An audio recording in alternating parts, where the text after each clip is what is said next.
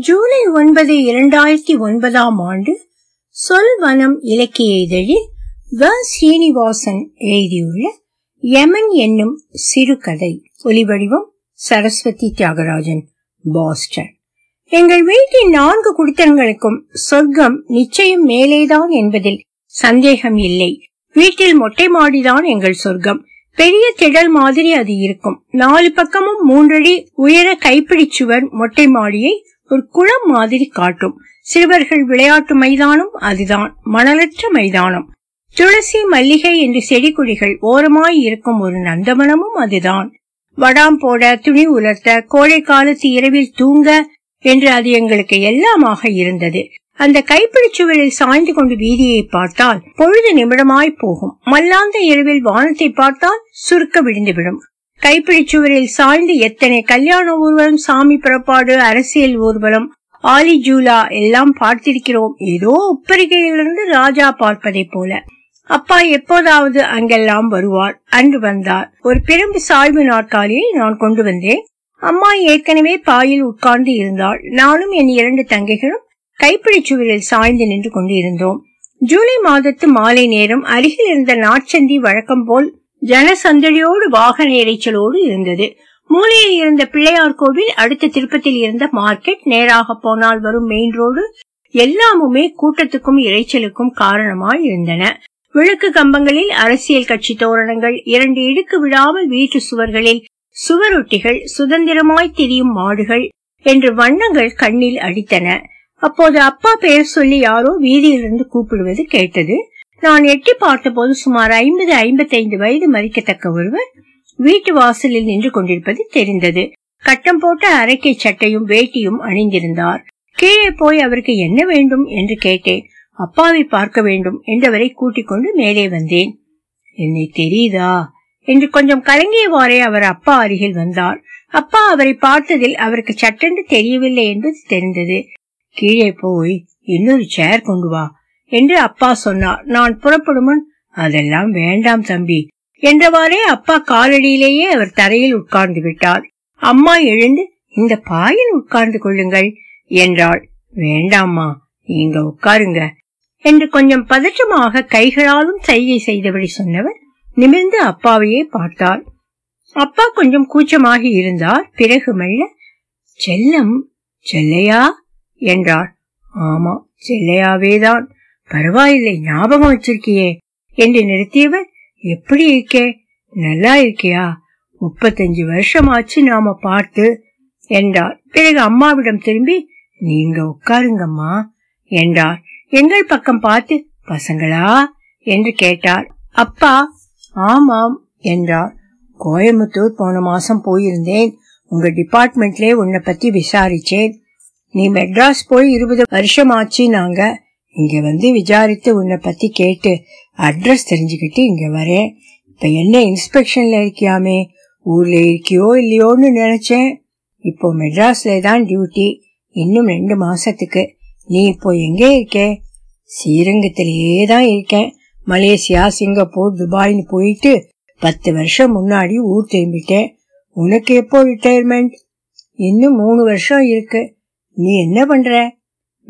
என்னெல்லாமோ பண்ணேன் என்றவர் என்னை பார்த்து என்ன படிக்கிறே தம்பி? என்றார். ஃபர்ஸ்ட் இயர் பிகாம் நீங்கம்மா? நான் லெவன்த் இவர் நைன்த் என்று சொல்லிவிட்டு என் முதல் தங்கை அப்பாவை பார்த்தாள். அப்பா? இவர் என் கூட திருச்சி காலேஜில் படித்தவர். முப்பது முப்பத்தஞ்சு வருஷம் முன்னாடி நான் ஹாஸ்டல் இவர் டே ஸ்காலர் என்றார். நாம காலேஜில் சேர்ந்து படிச்சதை சொல்றேன் முக்கியமான விஷயத்தை சொல்லு. என்றவர் மெல்ல எங்க பக்கம் திரும்பி நான் உயிரோட இருக்கிறதுக்கு காரணமே உங்க அப்பா தான் என்று சொல்லி எங்கள் மூவையும் பார்த்தார். நாங்க காலேஜில் படிக்கிறப்போ காவேரியில நான் போயிருக்க வேண்டியவன் உங்க அப்பா தான் என்னை காப்பாத்தினார். இதை சொல்லும் போது அவர் குரல் கொஞ்சம் விம்மியது. இவ்வளவு நேரம் யார் இந்த ஆள் என்று பார்த்து கொண்டிருந்த அம்மாவின் கண்கள் பிரகாசமாயின. பிறகு அவர் எங்க அப்பாவை பார்த்து நான் அன்னைக்கே போயிருக்கலாம்பா என்னை ஏன் காப்பாத்தின? என்றார் உட்கார்ந்தவாறே அப்பாவின் கைகளை பிடித்துக் கொண்டார் அவர் கண்கள் கலங்கி இருந்தன. இரண்டு நிமிடம் யாரும் ஒன்றும் பேசவில்லை. அப்பாவின் கைகளை விடுவித்தவாறே தலையை குனிந்தவாறு பொதுவாக ஐ ஆம் சாரி என்றார். பிரதர் கோபாலன் எங்கே இப்ப? என்று அப்பாவிடம் கேட்டார். மதுரையிலே பிராக்டிஸ் பண்ணிட்டு இருக்கார். உண்மையிலேயே சொல்றேன்பா எனக்கு உயிர் தந்ததுக்கு நான் உனக்கு என்ன வேணும்னாலும் தரலாம். நம்ம செத்துருவோமோன்னு கொஞ்சம் கூட தயங்காம தண்ணியில குதிச்சு என்னை வெளியில கொண்டு வந்தேன். எங்க அம்மா அப்பா உன்னைத்தான் குலதெய்வம் வாங்க ஆனா நான் வாழ்ந்திருக்க கூடாதுப்பா. என் கதை அன்னைக்கே முடிஞ்சிருக்கணும். நீ பண்ணது எவ்வளவு பெரிய தப்புன்னு உனக்கு தெரியாது. என்ன அப்படியே சாக விட்டுருக்கணும். ஆனா நீ நீதான்ப்பா எனக்கு கண்கண்ட கடவுள். அப்பாவுக்கு கூச்சம் அதிகமாகி இருந்தது. நல்ல வேளை வேறு குடுத்தனக்காரர்கள் யாரும் இன்னும் வரவில்லை. அவர் மேலும் பேசும் முன் அப்பா சும்மா இரு செல்லம் அதெல்லாம் ஒண்ணுமில்லே என்றார். பிறகு நான் எங்க உன்னை காப்பாத்தினேன்? ஏதோ பதட்டத்துல தண்ணியிலே குதிச்சேனே ஒழிய நானே முழுகிடுவோன்னு பயந்துட்டேன். நான் முழுகி போகாம இருக்க முயற்சி பண்ணப்ப நீயும் என் கூட வெளியில வந்த. அத பத்தி திருப்பி திருப்பி பேசாதே. உனக்கு எத்தனை பசங்க? என்ன பண்றாங்க? உன் குடும்பம் பத்தி சொல்லு என்றான். நான் மேற்கொண்டு முப்பத்தஞ்சு வருஷம் வாழ்ந்தது உன்னாலேதான். நீயா என்ன காப்பாத்தினியோ? இல்ல உன் விதியோட என் விதி பிழைஞ்சு நானும் தப்பிச்சேனோ? ஆனா நான் அன்னைக்கே போயிருக்கலாம். ஒன்னு தெரிஞ்சுக்க இந்த தடவை உன்னால ஒன்னும் பண்ண முடியாது. உன்னை பார்க்கணும் ஒரு வாட்டியாவதுன்னு தான் அதை தள்ளி போட்டேன். எனக்கு என்னெல்லாம் நடந்ததுன்னு உனக்கு தெரியாது. இனிமேலும் என்னை பத்தி உனக்கு ஒன்னும் தெரியாது. உன்னாலே என்னை தடுக்கவும் முடியாது. அவரது கலைந்த தலைமுடியும் கருக்கும் முகமும் கலங்கிய கண்களும் இதற்கெல்லாம் சற்றும் சம்பந்தமில்லாத சிறிய புன்முறுவலோடு இருந்த உதடுகளும் அவர் பைத்தியமோ என்று எண்ண வைத்தன. அப்பாவுக்கு கூச்சத்தோடு இப்போது குழப்பமும் சேர்ந்திருந்தது. அதெல்லாம் இருக்கட்டும் ராத்திரி இங்கே சாப்பிட்டுட்டு போலாம் என்றார். அவர் மெல்ல சிரித்தார். முகம் தெளிவான மாதிரி இருந்தது. இனிமே எனக்கு சாப்பாடு வேண்டாம். உன்னை பார்த்தது போதும். உன்னை பார்க்கத்தான் உயிரோடு இருந்தேன். நீ என்னை காப்பாத்தின போது எங்க அப்பா அம்மா தான் இருந்தாங்க.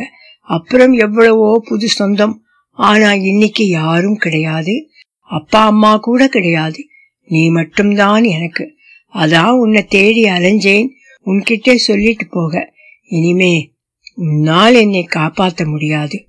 அம்மா இதற்குள் கீழே போய் காப்பி கொண்டு வந்து விட்டாள். அதை மறுக்காமல் வாங்கிக் கொண்டார். சொட்டு விடாமல் குடித்தார். நல்ல பசியோடு இருக்கிறார் என்று தெரிந்தது.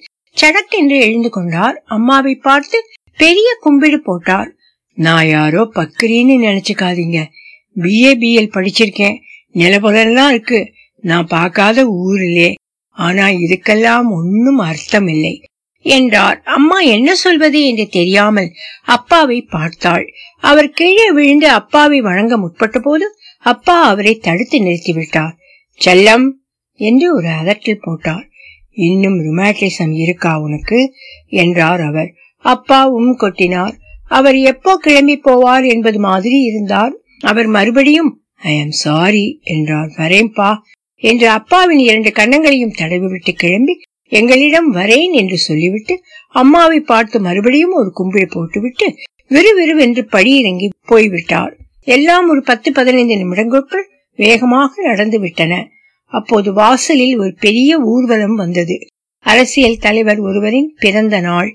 பேரிரைச்சலுடன் அலங்கரிக்கப்பட்ட வாகனங்கள் விதம் விதமான ஆட்டங்கள் என்று அந்த ஊர்வலம் சென்றது.